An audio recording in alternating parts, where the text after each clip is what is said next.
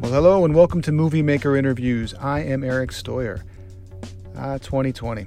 What a glorious year. There, there is no one among us who would uh, disagree with the fact that this has been one of the finest years on record, right? At any rate, it is winding down. Uh, we're in the middle of December here, but you know what's not winding down? This show. there's there's lots of movies that have come out in the last few weeks, other ones coming out before the end of the year still. So through the end of the year, we are going to be uh, doubling up and uh, doing two and even in some cases three episodes a week uh, through through the end of the year. Pretty exciting. Today on the show, we've got Jesse Dylan. I've known Jesse for 12 or 13 years. Uh, we worked together on some things at Creative Commons. He's uh, he's been a photographer. He uh, he's known for having created the Yes We Can video for Obama with will.i.am. He direct, directed a bunch of comedy movies, including uh, the soccer comedy with Will Ferrell kicking and screaming. He directed How High with Method Man and Redman, personal favorite. He's also been involved with with um, all kinds of things that have nothing to do with film. Very diverse career. Uh, he was involved in a uh, open source healthcare project a platform where people could share medical data. Uh, he's also the son of Bob Dylan, the brother of Jakob Dylan. He comes from a very creative family. Now he's got a, a new documentary out called Soros about George Soros, the controversial billionaire and philanthropist. And uh, we talk a bit about that today. We talk a bit about some other stuff. Good conversation with a cool guy. Hope you enjoy it. You can hit me up, eric at moviemaker.com. And uh, here we go. Right on. Well, it's good to see you. Let's uh let's You get too. let's get into it. Um Okay. when uh when did you decide that you wanted to make this movie? You know, um, I I'd been working for George, and then um, I made some things for him, and I've, I've worked for a lot of different philanthropists and things, and I just started to feel like he was really different, and sort of. Uh, it, it took me a long time to understand what he was really trying to do, and once I sort of got a glimpse of it in some way, I felt like uh, other people should get a glimpse of it. So, you know, probably a few years ago, and then it, it took a long time to get him to to give me uh, permission to do it. So, you know, that took a bit. Yeah, before you started working with him, did you know a lot about him? No, I knew almost nothing about him. I had been doing project a lot of different projects, and then you know this came up, and and uh, you know I met him in Hungary and in Budapest, and uh, you know which is a mysterious sort of you know wonderful city, and uh, and uh, yeah, I didn't know very much at all. So I, it took me a long time to. And and then it took actually a long time to really understand what he was doing because at first it just sounded like what everybody else does, but then started to realize it was actually very different. Why why is it that um that he makes people so upset when he comes off so wonderfully kind in your in your conversations?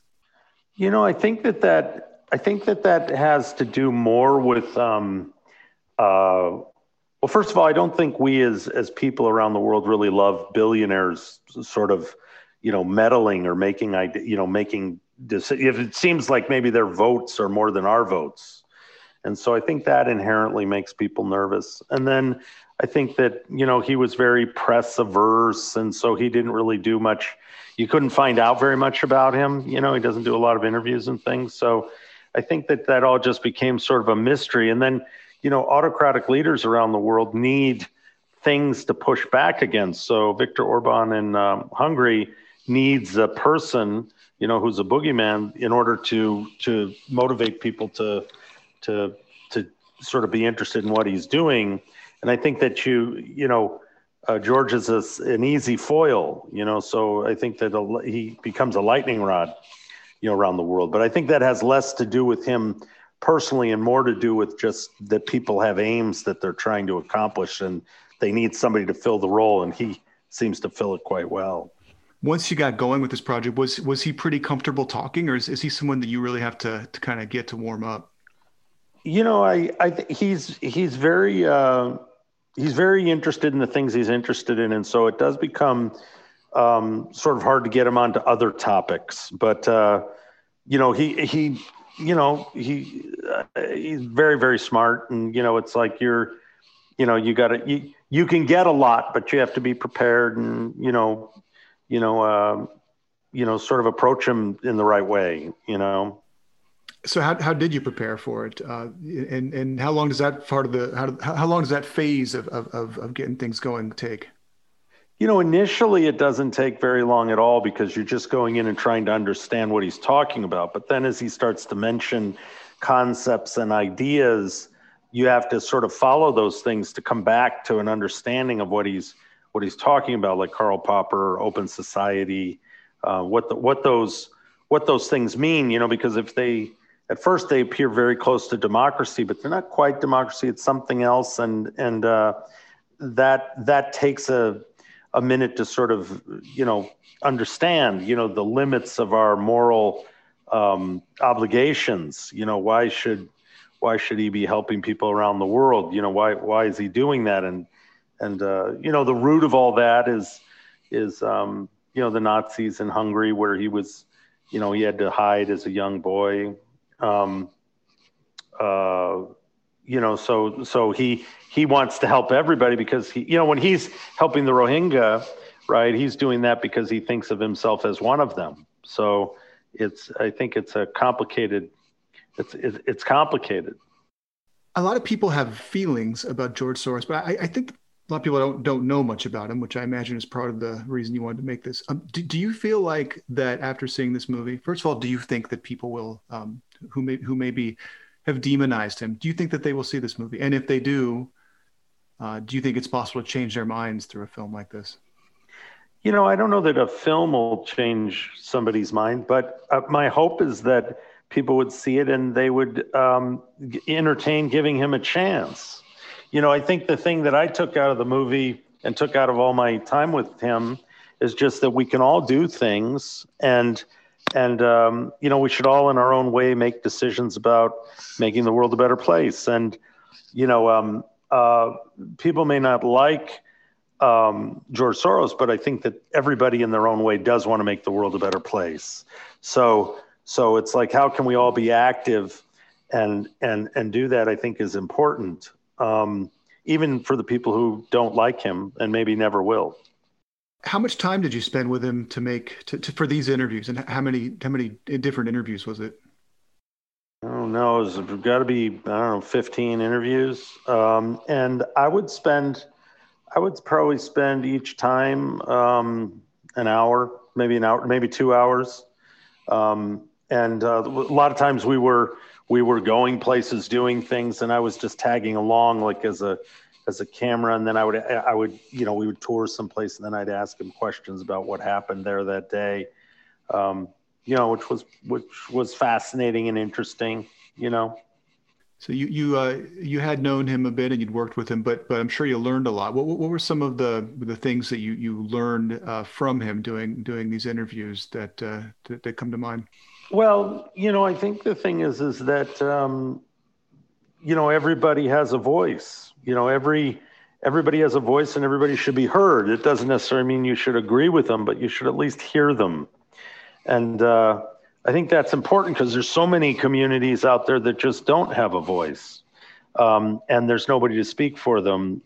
Uh, nobody. That, that's not right. It's like they should speak for themselves, but they, you know, sometimes need to be given the the uh, the, the the place to do that. So I think that was the main thing. Is just we should listen to other people's opinions, everybody else's opinions. You know, the only the only kind of opinion you're you shouldn't listen to in an, in an open society, which the movie's about, is a person who says they want to destroy the open society, you know, destroy the, the public square, so to speak, you know.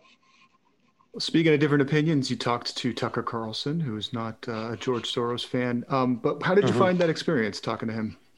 He was great. He was very uh, giving to give us the time to do it, and and you know, he he has opinions, and you know, uh, he's a very very intelligent and and uh, uh, you know I think that you know and I, I don't I don't agree with a lot of things he says on his show, but in my time with him, uh, I found him to be impressive and I found the things he was talking about to be important points. Were there other people, uh, either Fox News personalities or people that have been so openly critical of, of Soros? Were there other people that you wanted to get in touch with and, and that maybe tried to even? Um, there were a bunch, and uh, I'm forgetting his name now. The English, um, the guy who was responsible, one of the main people on Brexit, and he actually agreed, but then we never could schedule it. I, I, I was available anytime to do it, but he, he, I think maybe decided he didn't want to do it, or, and uh, he would have been interesting. Um, spacing his name now, but yeah, there were definitely people. You know, it's it's it's hard because you know you could say, well, I don't like George, but it's you know it's like okay well Viktor Orban why do you not like George? You know and it's like it's very hard to get him to come on camera.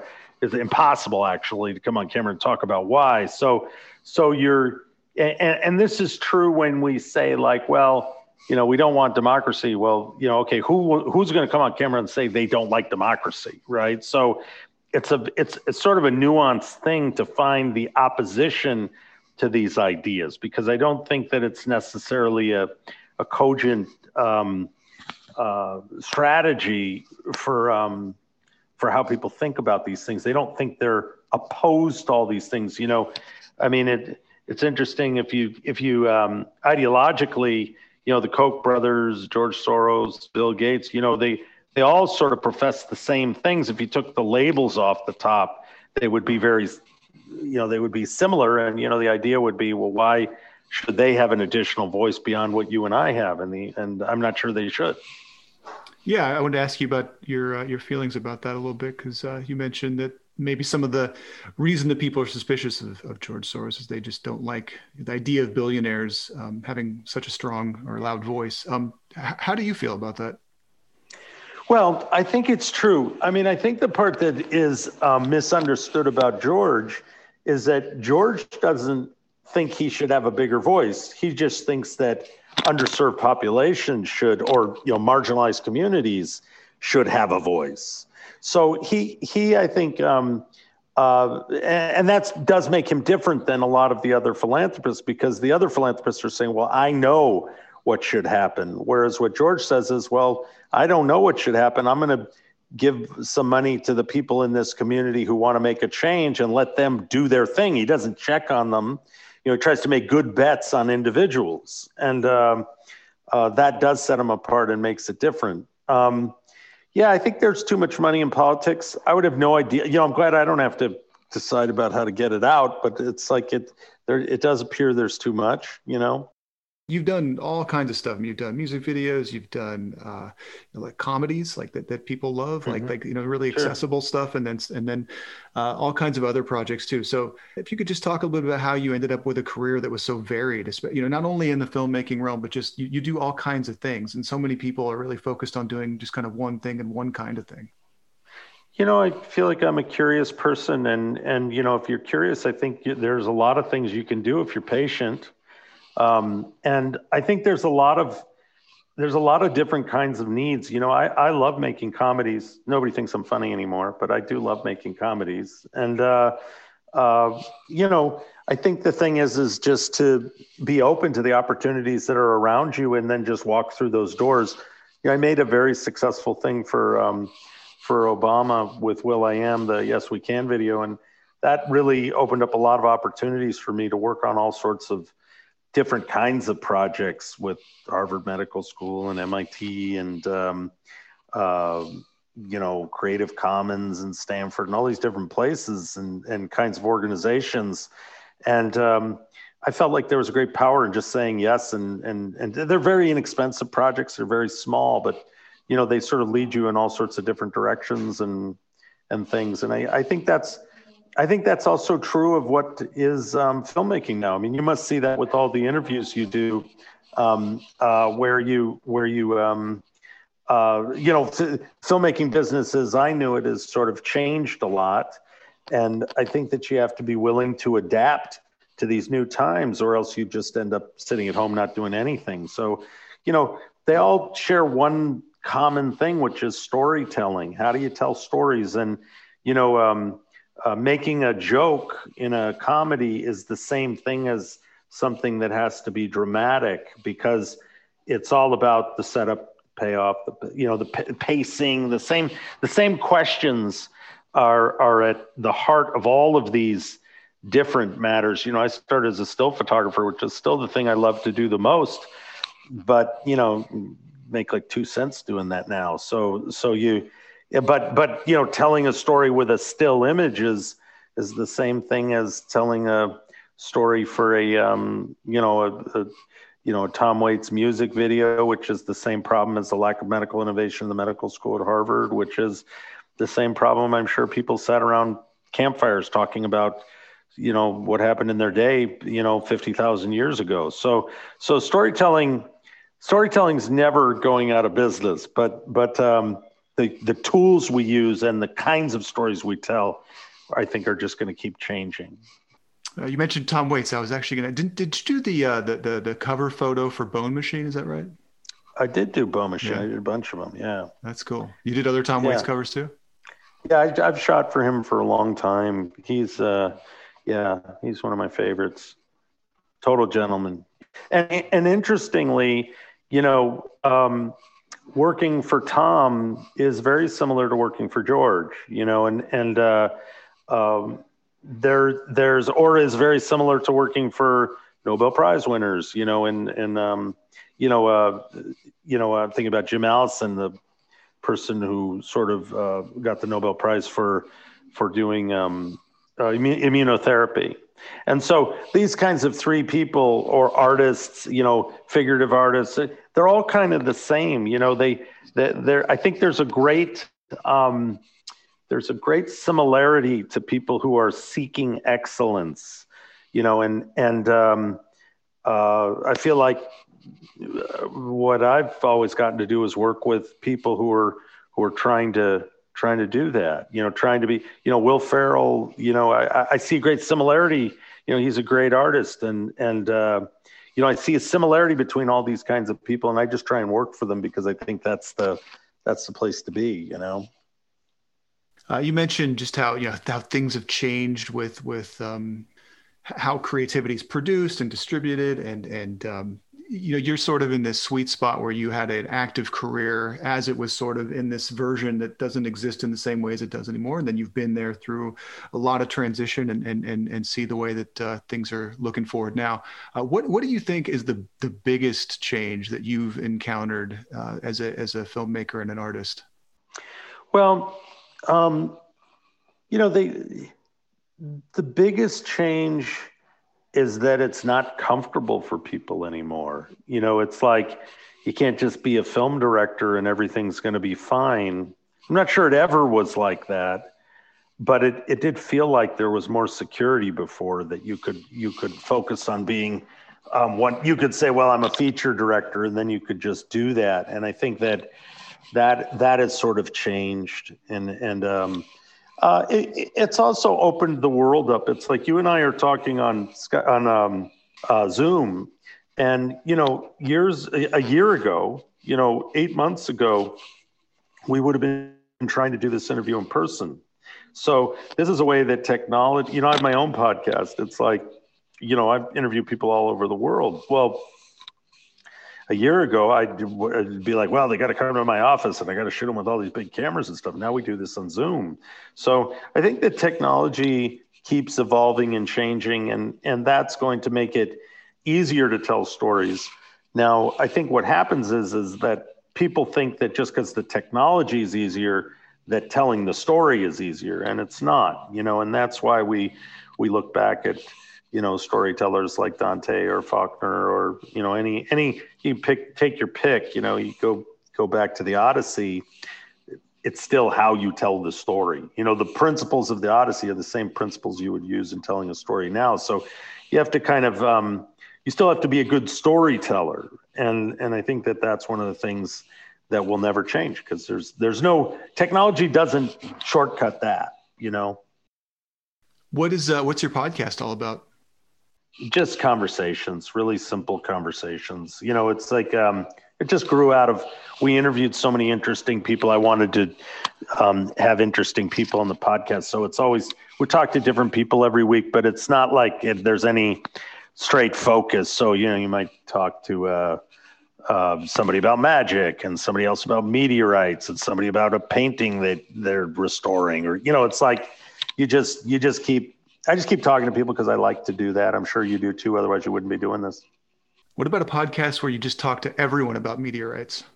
well, that would be good. But I had these meteorite guys on; they were incredible. And then you know, you have I had people on, you know, uh, talk about CERN, and then you know somebody else talk about Bigfoot. And, you know, it's like you just get all these crazy things, and you're curious. I'm I'm curious about all these things. So like a you know a person who owns a truffle farm in Italy, and another one who does perfumes in Spain, and you know it's like you just there's all these crazy things going on in the world, you know, and and you can just reach.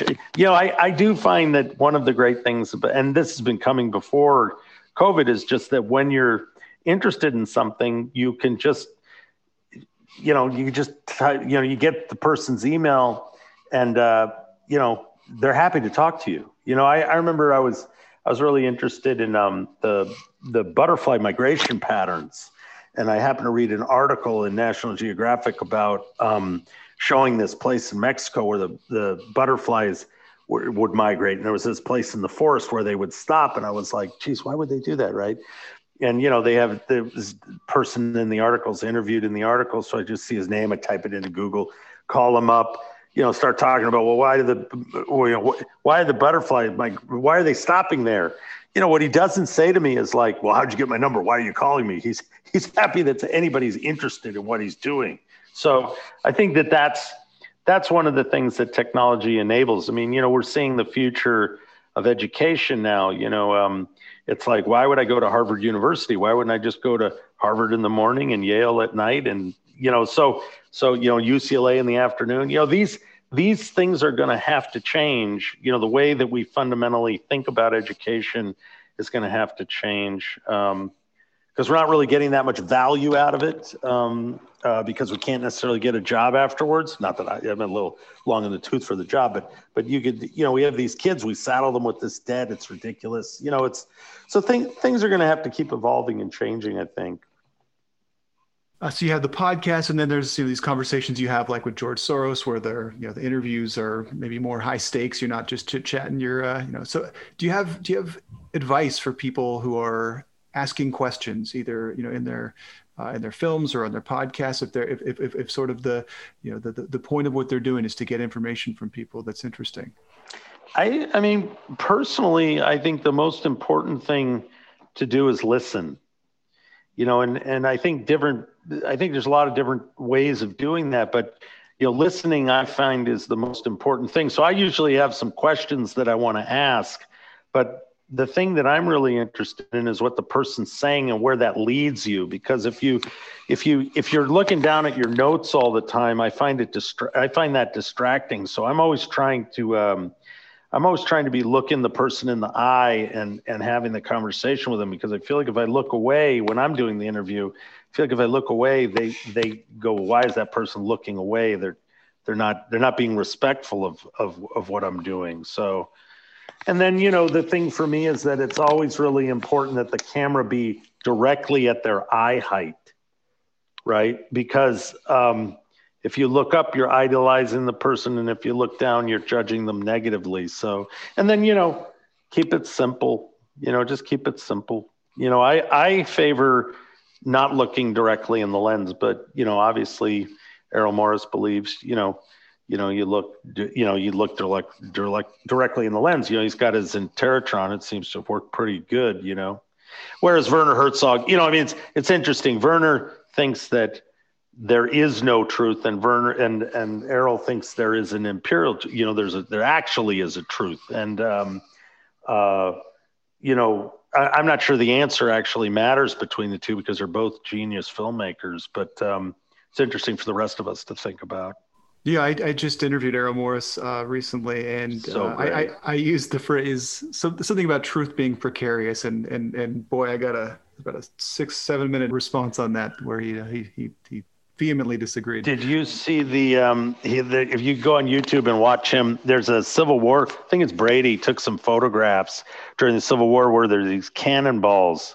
And um, the, there's two photographs, which was very rare. I'm not sure it was Brady, but I think it, it was one of these. It was definitely Civil War photographer, but he, um, uh, Errol became obsessed with trying to understand which photograph was first. And, and so he went to this incredible analysis about trying to figure it out. It's fascinating to watch, but um, I think that there there uh, there is truth. You know the the the thing is images lie. So you know, and and I think that you're always trying to to make image put images together to tell a greater truth. That's how Werner thinks about it. You know, he did a movie about um, the oil fields burning after uh, I forget what it was called, but you know, he starts with this quote, and the quote is completely fictional. You know, and mm-hmm. it's like, and he said, they said, well, why did you put this fake quote in there? And it's to tell a greater truth. You know, and I think that sort of that all comes together in Grizzly Man, where which is just a stunning documentary. Um, you know, fascinating, strange, wonderful, all the things he he does in his movies. You know, I forget what the other one about the caves was called, but that one was great too. You know, I always enjoy watching his movies. He always makes me think in some, you know, very different way. My last question is about uh, what what is the, the, the truth or the the sort of you know where, where do you want to situate people's reality after they watch Soros? What, what what truth do you want them to see? You know what I hope is that they'll watch it and they'll give him a chance. You know, and they'll they'll they'll think. Um, you know, they'll think about him. I mean, you know, this, I think he's very misunderstood. So, and, and deserves our respect. You know, we may not agree with him, but he deserves respect. I mean, you know, a lot of, um, people with that kind of money don't pay for i mean i'm just thinking about infra- infrastructure you know he he paid for the infrastructure for the aclu for planned parenthood for human rights watch these institutions would not be um, around and would not been able to have fought as hard as they did for the American people, you know, uh, in these last few years without that infrastructure money. So I think that you have to maybe, I think for people who think they know who he is, it would be good just to take a step back and say, well, you know, maybe he's a little different than I thought. Uh, Jesse Dylan, thanks for catching up. Well, thanks. Nice to talk to you, Eric. Yeah, take care. Thank you, sir. All right, thanks for listening to Movie Maker Interviews. Check us out at moviemaker.com where we post stories every day about movies and movie making and movie makers. Movie Maker's got a print magazine. It's been going for years and it is truly terrific. It um, is the magazine that you should be subscribed to if you're interested in the art and craft of movie making. Follow us on social media at Movie Maker Mag and subscribe to this podcast and our other podcasts, wherever you listen to podcasts. Say a nice thing or two about our show while you're there, would you? We'll be back soon with another episode of Movie Maker Interviews, and we hope you will be there to join us. Until then, take care of yourselves.